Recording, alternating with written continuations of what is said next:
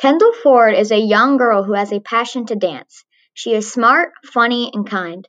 Kendall Ford has a belief that will help you in your life if you follow. Her belief is it takes failure to make it to the top. So please welcome Kendall Ford with her I Believe. I believe that the things you surround yourself with influences on who you are. If you were to hang out with a group of jerks at school, you would try and fit in and be cool like they think they are. But if you put yourself in a group of people that are positive and don't put you or other people down, it influences you to be a better person. I have had a time when people were bullying a kid and they asked me to get involved, but I knew it was the wrong thing to do. People need to learn to be who they really are and surround themselves with people that do the right thing.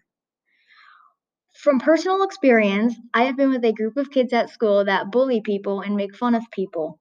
I hung out with them for some time, but then I realized they were not my true friends. They always made fun of me and called me names. Eventually, I thought to myself about these people pretending to be my friends to look cool and have more friends.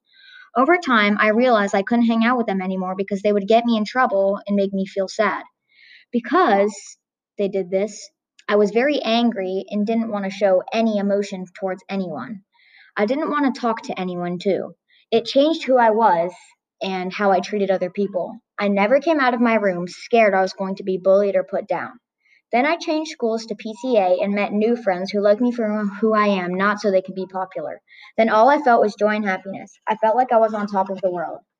All I could talk about was my new friends and how they treated me and how they liked me for who I am. It was very hard for me to find out who I really was because I was surrounded by so many negative people. So take a minute to think about who you surround yourself with. Find the right people and don't let anything get in your way. Finding the right people will help you in your life and motivate you to be a better person. Remember that what you do or what you surround yourself with can have a positive or a negative effect on you.